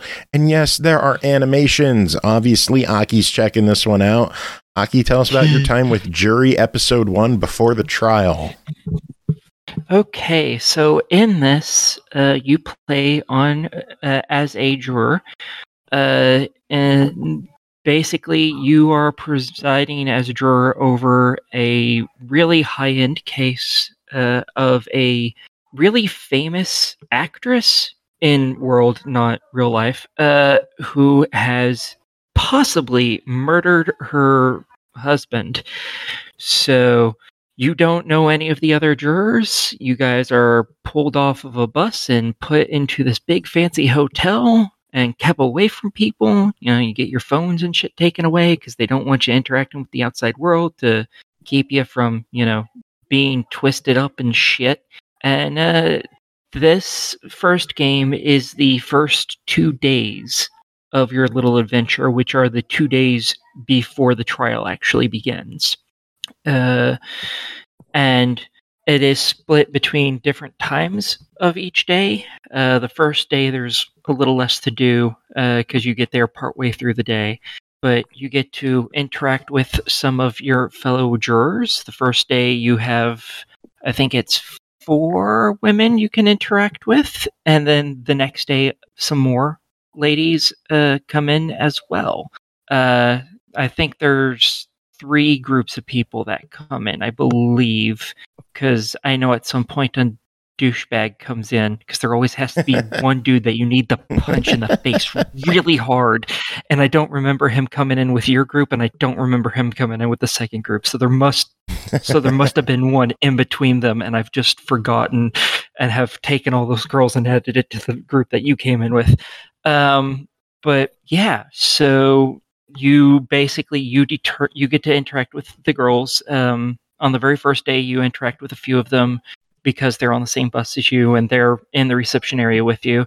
And you can determine uh, how you interact with the girls which determines sometimes where they'll be during the day uh, and what they're doing throughout the day as well as some of your later plans. Like you can ask some of the girls out on more or less little dates uh, to have dinner with you that night uh, at the hotel uh, restaurant. Uh, and yeah, uh, you get to interact with not just the jury, uh, the uh, jurors who are almost exclusively women, but you also get to Shocker. interact. Yeah. Uh, yeah, all of them except for that one douchebag who really needs to get hit in the face. Uh, and when you get that option, you should just choose it because it's the right option.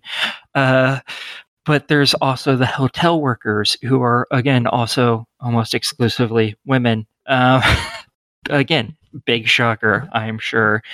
Um, but so you get to interact with these people, and very quickly you find out that uh, the big uh, reporter who's covering this, well, one of them, anyways, uh, another lady, shocker, uh, eh, wants to use you to get some information about what's going on inside because obviously she's not allowed in there and you're not supposed to be sharing information. So it's really up to you on not just what information you get, but because of the ways you interact with the girls, you can get different bits of information. Uh, so you can determine what information you give her if you give her any information, and all of that changes each of the girls' relationships towards you. Um, you can get "I'm not a douchebag" points in the game, which I haven't. Yeah, yeah. Uh, sometimes you can seem kind of like a dickhead, and sometimes you seem like, oh, you're a nice guy. And I haven't seen any purpose to those specific points yet. Uh, I assume they'll be in, implemented in future games. Uh, but you also have relationship points with each individual girl, and sometimes your actions will increase it for a girl or decrease it for the girl, and it can affect multiple girls at the same time, like punching the douchebag in the face. Almost everyone loved that action. Some people did not, and those people are wrong. Uh, so yeah, um, each one of the girls uh, is vastly different. You know, you got everything from like a high school English teacher to, this, and this one shocked me, a, a girl in a wheelchair you don't usually see handicapped individuals in games like this. So that was really nice uh, to even, you know, the, uh, you know, heavy pot smoking goth girl. You can probably guess which one I really liked. Um, so yeah, you you have yeah yeah I know. Um, currently, there is no harem route, uh, sadly, but that is something they that the uh, dev might be implementing in future games. I really hope they do because a lot of these girls I really like. Um, you, in order to see all the stuff with each of those girls, you're going to have to play through, through this game a bunch of times um, because there is a lot of stuff that is mutually exclusive throughout this. For instance, after you meet the girls for the first time, you get to go to your room and you can determine what you do next. And it's one of like three or four different things that you can choose, and each one ends, uh, ends with you meeting and interacting with one or two girls or another set of girls, so on and so forth for each choice. And that happens like twice a day, I think, each uh, in each of the two days. And on the second day, new girls come in, so you have you're spoiled for choice even more, which is a problem because I want to interact with all of them all at once, and there's only one of me, and that sucks. Uh, so yeah, you're expected to play through this four or five times probably to check everything. And Thankfully, you did though, it right. It, I have not played through it quite enough times. I've played through it twice, and I'm on a third playthrough. Uh, uh, thankfully, the game isn't very long. It should take you three to five hours. Um, so yeah, uh, it's a pretty quick playthrough, thankfully. And uh, yeah, the the girls are most of them are pretty cute. Some of them aren't my type, um, but uh, most of them are because you know, girls. Uh, so yeah, uh, the animations are kind of stiff sometimes, not all the time, but sometimes they're kind of stiff. That doesn't particularly bother me all that much because there's a lot of really pretty stills and the story's pretty fun to interact with. So, yeah. Oh, it's that's, a that's $6 VN. Uh, what are your thoughts on it? And is it are you excited for an episode 2? Uh, I think uh, six bucks is great for this. I, I think it'll definitely give you plenty of time to play it for that money. Uh, and I think you'll really like the girls in it. Uh, I am excited for part two. It should hopefully be out. I'm hoping this year because a lot of the renders are done. They just have to do animations and then writing uh, for the the story. Uh, they expect that this full series is going to end up with three or four episodes. They think they don't have a solid plan yet, but they think that's about what it's going to take. So Gotcha. this will be going for a couple more years at least, probably. Um, Cool. I'm very excited for the next one. Cool. Well, when we hear more about it, I'm sure you'll be the first to let us know. hmm Yeah, Yeah. yeah, for sure. All right. Well, we got one final game to discuss tonight. We're going to take one more look at Dreamed Away demo developed by Nicolas Petton, published by Pineapple Works. It is on Kickstarter now through the end of the month, and it is $1,000 away from hitting its goal. So uh, if you've been on the fence about this one, can do it. Dreamed Away is an emotional action adventure RPG with psychological horror elements. Plays Theo, a boy lost in a dark, mysterious world explore a unique reality, duel against darkness in a unique, fast paced combat system, and mind your choices. Uh, Pernell, tell us about your time with the Dreamed Away demo. So I believe I got to the end of the demo, unless there is an alternate thing that I could have chosen that would have allowed the demo to continue a little bit further on. Um, but actually, basically, it's like I think you mentioned it last week. But if you're a fan of the art style that was originated in like Mother or rather Earthbound, though the style in this game is more reminiscent of Mother Three, um, then you would probably get down with this title because it uses a lot of that motif, both the backgrounds when battles occur and also the character art and the environment modeling. So you play as a little boy who is running around with his little sister. The funny part is I remember her name, but not his. um, but one day she just I guess I guess it's not even one day, it just is a day. Like you get out of bed, you go outside to play with your sister, things get weird, and next thing you know, you're traversing a very dark cave trying to find where the heck your sister went. And as you're exploring this cave, you are encountering monsters. And then the t- traditional, you know, JRPG battle system pops up, except in the case of this game is done by the way of action inputs. Um, the majority of the time, enemy attacks consist of one of two things. And I think about every time it was one of two things. It was either objects falling from the top of the screen in different ways, and then you have to dodge them at the bottom, or keyboard button presses would appear on the screen and they would move towards the center of the screen in a variety of different ways, but always towards the center of the screen. And when they overlap a cursor in the center, you have to press the direction corresponding to the key that goes through the image on the screen. If you screw this up at some point, you'll get hit with a very apropos and like hastened attack pattern from the boss of the objects falling from the top of the screen. Whoa, what was that? What, My, the- my chair's squeaking. Uh, I thought it was the cat attacking. No, my, Um, my chair so- is just a piece of shit at this point. It really is. trying to get that. Yeah, well, we'll talk about that later. But uh, so you can also, when you try to do a counterattack, or rather you do your normal attack, you have to time the button press as a cursor goes across a line bar, and you want to time the button press so that it stops at the center icon or the center bar that's going between the two slabs of this cursor bar. If you hit it, you get what's formed as a combo. The bar will con- will start to move once and more. You can time it again. I don't know how many times this works because I think I've got it at most two times because I'm just not that good at that time. um, but if you can pull off the timing, you'll get to do combo attacks, and which means you'll be able to do more attack damage per turn. Uh, I will say that if you are bad at this, like me, you're going to have a uh, redundant time as you sit there and like, crap, I know I can kill this guy, but I got to dodge these blood drops again. Come on, let's wrap this bad boy up. um, but Uh, the dev if you don't confirmed to me that the final game will have difficulty settings. So if people thought the demo is a little on the tougher side, uh, there will be settings in the final game to, to make I would almost easier.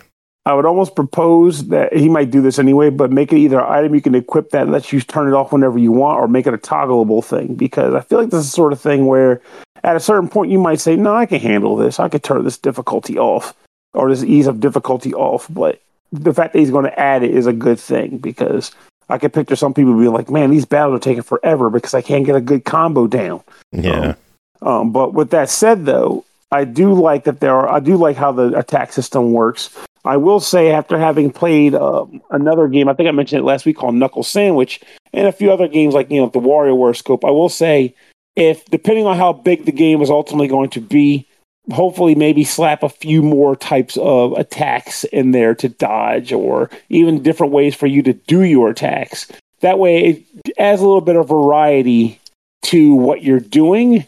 Um, it could even be something akin to like when you equip new weapons, the weapons have attacks. So whenever you use the TV remote or a series of um, w- weapons that fall under that family as you program it in, that will always have the left and right bar sliding. But if you equip, I don't know, the baseball bat that you find later in the game, and or maybe like uh, water balloons, you might be able to just mash A quickly to get a certain thing up. And if you pull that off, you do a hit them with a, a barrage of water balloons versus you know one water balloon for minimal damage. Uh, just something to kind of give you a little bit more variety in what the attacks are going to be like. Because that aside from like me thinking like potential redundancy in the attacks, I like what the game was doing. I was engaged and was actually sad when the demo was over. Um, and that's and that's not something I wouldn't have, I would have thought to have said before getting started with this whole thing. I thought I was going to play it, wrap up the demo, and go, okay, that's a done deal. But I said, man, I want to play more of this. I like the fact that there was a little NPC in the demo well, not NPC, but an enemy that I fought in the demo. And I'm not sure if this would have happened either way, but I was given the choice of letting them live or killing them. And I said, no, I don't want to kill them. I want them to live. And then they showed up later on, started hanging out with me. I'm like, that's pretty nice. I like the fact that they're not dead and They they're the chilling with thing. me. Yeah, it was cool. Like, I mean, I maybe think we really all. I think everyone let her live. Yeah, like I mean, I had a feel maybe she said she was bored. I mean, some people get. I mean, that place would have been pretty boring to me. If you? Did you walk through that cave? Oh wait, we all walked through that cave. but yeah, it's a I, I boring mean, to be game. fair, Brooke said that she'd kill her. So yeah. Brooke, no, no, you didn't. do play remember it. saying When- that. But Yeah. when you get to her, you won't kill her. Tell I'm telling you, she seems okay. Here's here's She's a just question for you. misunderstood- Brooke's gonna do it. We need to see it. I'm gonna have to. I'm gonna have to pull it. Gotta Well, here's a question gotta for you. this- Did you agree to play with her or did you say no?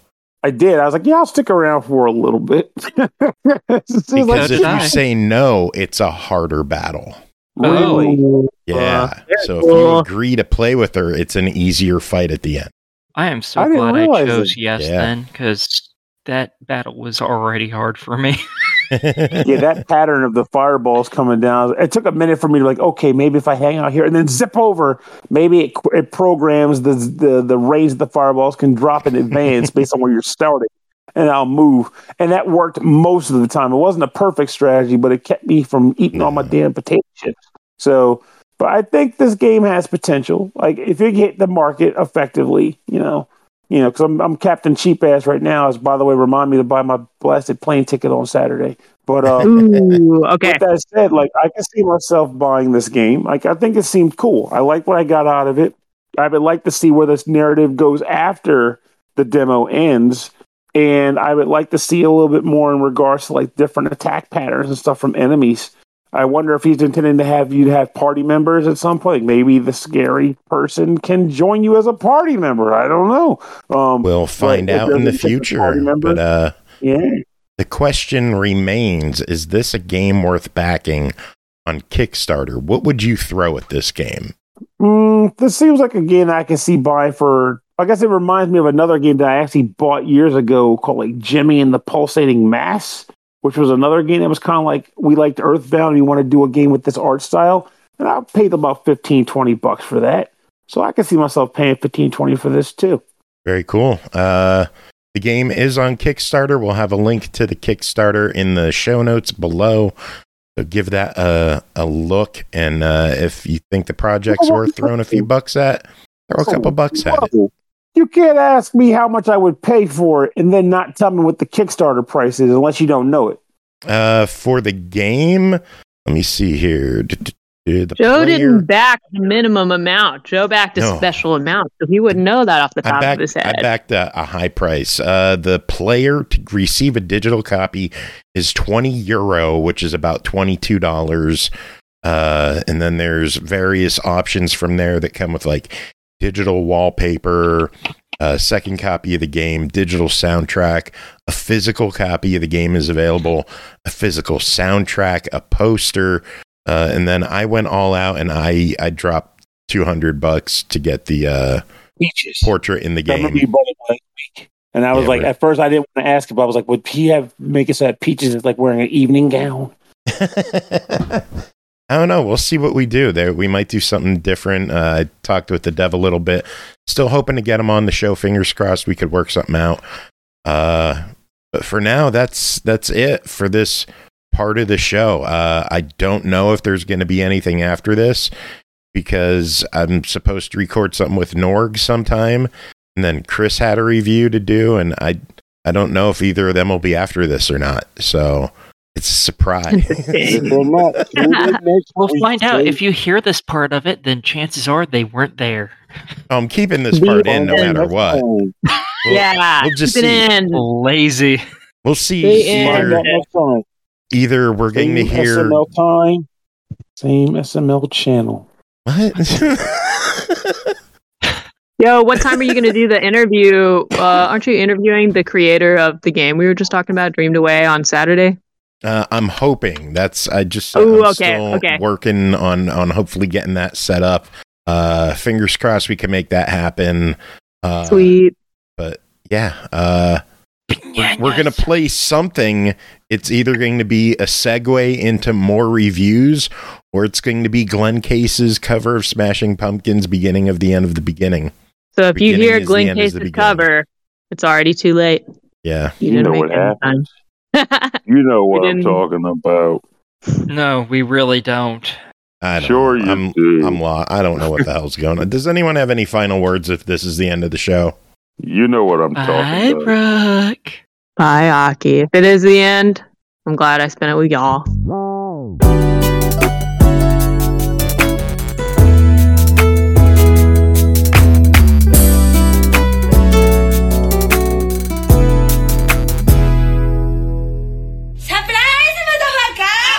That's right. Surprise, everyone. We're back with another review. Uh, Chris Taylor coming in under the wire. Uh, how's it going? How's things going for you? I heard you uh, you were without the internet.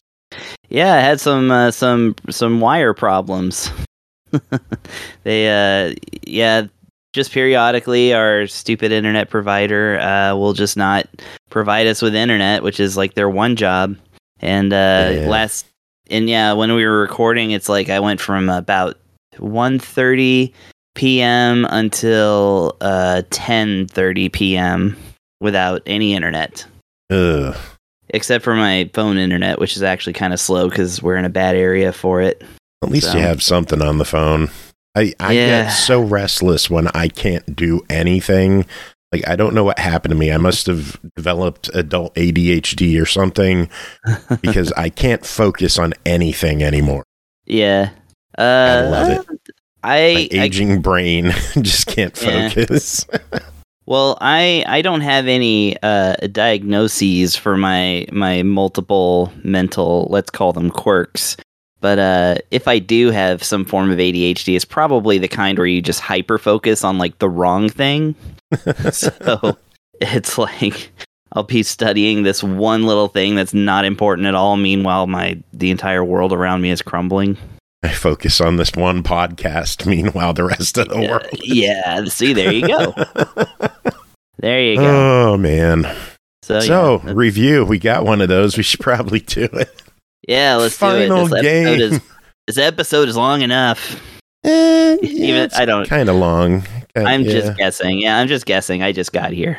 Brooke went 20 minutes on a $15 game. Ah, I love her for it. Yeah, I'm impressed. I, I don't know how, but anyway, one I- final game to talk about tonight. We got Dungeonoid 2 Awakening, developed by Pixel Bones Studios and eastasiasoft, published by eastasiasoft. Released February 7th on Xbox One, Series X and S, Switch, PS4, PS5, and PC for $8.99. Classic dungeon crawling gets a block-busting twist in Dungeonoid 2 Awakening, a top-down adventure presented in retro pixel art style. Chris, what is Dungeonoid 2 Awakening? Okay, so Dungeonoid 2 Awakening. Uh this is one that I wanted to pick up because I actually bought the original Dungeonoid, which is also on on at least Switch. I don't know about all those other systems. Um but so it's a it's it is a dungeon crawler and the oid part of it means Arkanoid. So essentially Ooh. what this is yeah, so the general gist of it is that it's Arkanoid, but presented in an adventure game format, uh, RPG, whatever. And um, so, but here's the thing: is that uh, they went and uh, made Dungeonoid 2 like completely different. So I thought I'd maybe talk a little bit about the differences. So we're going to talk a little bit about the original Dungeonoid as well. I hope people aren't mad. uh, but yeah, they're both uh, kind of 8 or 16 bit pixel style like kind of games. Um, you know they're a little bit modern a little bit throwback but yeah and the core of the gameplay is is arkanoid meets you know kind of uh, adventure game aesthetics. Uh, so the first game was very much like your classic arkanoid because it would be uh, single stages uh, single room stages uh, where you, of course, have your paddle and uh, and your ball, and you send your ball out towards some bricks, and you break the bricks. Uh, we've seen this kind of gameplay many times, um, and so I, I, feel like I needn't burden the listener with a full tutorial on what Arkanoid is. Um, except to say that uh, that Break 'Em All was like one of my favorites. It was on the DS, and I I loved it. I never see that game anymore. Anyways. I was an um, alleyway fan. Alleyway is good too. So, uh, and actually, there's another one I'm about to mention. But um, so yeah, the original Dungeonoid was very much just it's just Arkanoid and it's it's flavored like an RPG. You know, you got you're in dungeons. Uh, some of the brick shapes would be like a bat or like a an ogre face or something like that that you're breaking up. And you know you'd find a key and unlock a door um, by bouncing balls into them and stuff like that. So you know it was very simple like that. So dungeonoid 2 they actually did something very different. Uh, what this is now i'm going to uh, i'm going to trust everyone's googling skills or or old school video game knowledge skills uh, and mention the game Devilish: The Next Possession on Sega Genesis, um, which was also re-released on the DS uh, some years ago. Which, by the way, I bet the remake is older than the Genesis game was when the remake came out, because that's just where we're at in time. Uh, that makes my back hurt. Yeah, yeah, mine's a bad chair, but anyways. yeah, the uh, so the way Devilish went is that it was actually a top-down scrolling adventure game. You know, something like, well, I'm digging even deeper, but like Arkista's Ring or Knight's Quest or something like that, like where you the screen scrolls up and you're adventuring, but it's an auto scroller, so you got to adventure quickly, right? Um, it was like that, except that it presented a double paddle ball kind of uh, gameplay. Um, instead of going from stage to stage, it's just uh, persistently moving up, and you basically do what you can to keep yourself from getting killed, and you know break all the bricks that you can uh, until you reach a boss. Well, that is the that's the template that uh that these guys used for Dungeonoid 2.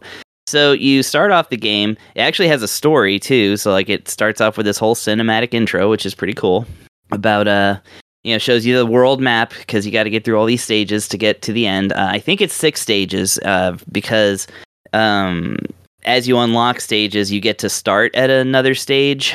Um, so if you get to stage two you get to start from stage two and you just select it from the menu. Um, and there's six that they have on their total. So i don't know about a secret last stage because i didn't beat this game because it's hard but um, uh, yeah, the way it is presented is that you start the stage, you choose one of four adventurers who have different strengths. So you've got like your paladin who has a a, a stronger attack, but like the paddle moves a little bit slower. You got your wizard who uh, the paddle moves a little faster. Um, and they all also have special attacks, uh, which vary from uh, each of their classes. So, like for instance, the wizard has a triple shot that comes from the paddle and can clear a whole bunch of blocks uh, while you're, you know, moving around and stuff. Um, whereas, like the Amazon, who uh, is a speed character, uh, can summon Asura, the secret boss from Final Fantasy IV, uh, one of them, and uh, and Asura creates two more paddles that kind of assist, and so you're you got one so ball. Fucking hard in Final Fantasy IV it was it was an early example of a puzzle boss.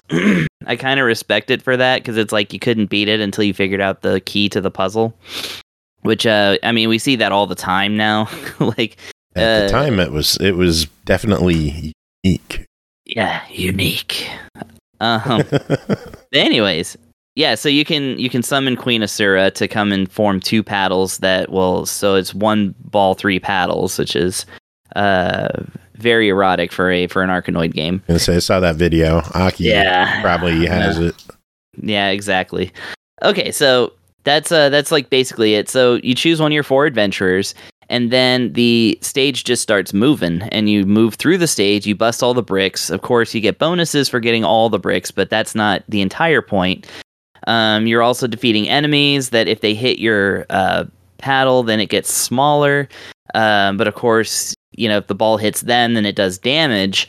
Now, here's the other thing is that there is a persistent um, gauge that goes up on your ball that allows you to do a little attack. So if you uh, if your gauge goes up all the way, you push the button, and the ball like swings a little sword, and that'll just cleave right through whatever bricks are around. Plus, it does extra damage to uh, to enemies. And so in this way, if you time it right, you can get like a lot of bricks broken and you're not just waiting on one ball to bust one brick per chance to do like a combo, which is classic Arkanoid strategy. Um, you can actually like really cleave your way through uh, throughout the stage. And plus, again, as you collect power ups, um, which do various good and bad things, um, which is again classic Arkanoid, uh, you can build up an HP, me- uh, sorry, an MP meter, and when the MP meter fills up, then you get to use your special attack, which is usually uh, practically a, screen a screen clearer, depending on your character that you've chosen. Um, so yeah, you just keep doing this. Uh, you move throughout the stages. Uh, different obstacles come up, like trees and rocks. You know, it's very organic in the sense that, like, you know, the actual background, like, kind of makes sense, like what things are going to be in your way. Although you can't always tell, so that's uh, that's something you just kind of have to learn through gameplay. Is you know what is actually solid, and um, and your little ball breaks through everything. Like there's certain things like uh, tower gates, for instance, that will break down over time, but at first they will form a buffer. Um, and then like cracks will start appearing in them and stuff. So it's very much more environmental. Uh, and again, stages are broken up into multiple uh, boss fights, multiple like larger puzzles, some of which are timed. Uh, there's also a uh, a total timer that uh, when it runs out, of course, you get a game over. Now, here's the thing about game overs. So, Dungeonoid, the original, uh, just gave you a set amount of lives, and when they ran out, it was game over, and you just had to start the stage over again. And of course, you could start from any stage that you've already beaten, or sorry, the stage that you've most recently played uh, anytime that you start the game. And, and so in Dungeonoid 2, you actually have to finish at least the stage with your amount of lives. And if you don't, if your character dies and gets a game over, then you get a chance to purchase back your soul for half of the money that you gained uh, throughout the level.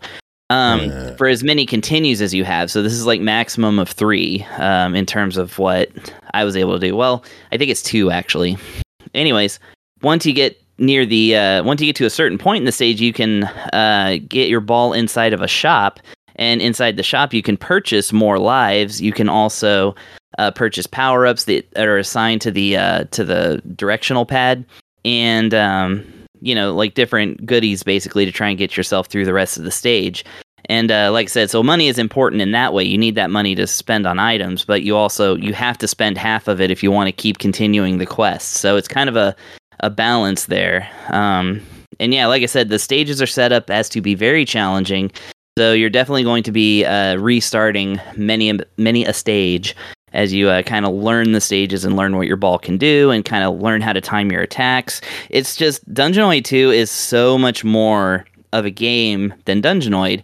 Even though, like I said, at its core, it's basically an Arkanoid thing. It's much more fully realized, and um, even though it does look more like a game that exists, like you know Devilish, as I mentioned, uh, or even Pinball Quest, which is the same thing but with pinball. Uh, that was an NES game, but uh, you know it's got like bases in other games, but it's much more of a much more of an adventure feeling game. So uh, for that reason, I think it's much more fully realized as a video game than uh, than Dungeonoid is.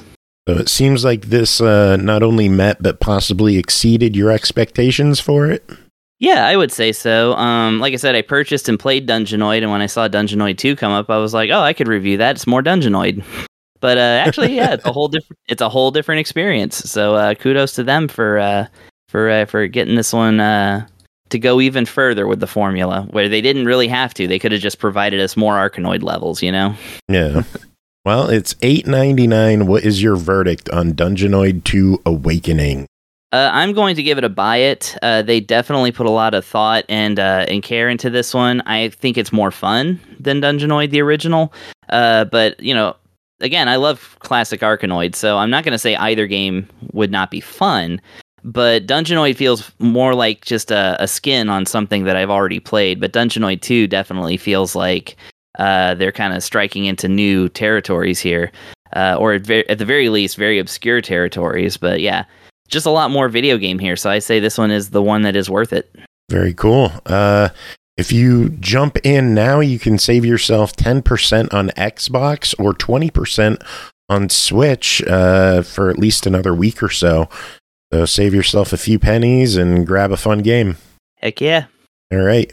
Well, Chris, that is it for you, and that is it for the whole show. Um, mentioned it earlier in the other half of the episode, but we're going to rock out to Glenn Case's Smashing Pumpkins cover. Have you heard it? Uh, no, but he he covered the end is the beginning is the end and Oh, it is wow. really good so we are going to rock out to that and uh chris do you have any final words to end the show Uh, no, except that I feel like the end is the beginning is the is the end is exactly how my review went.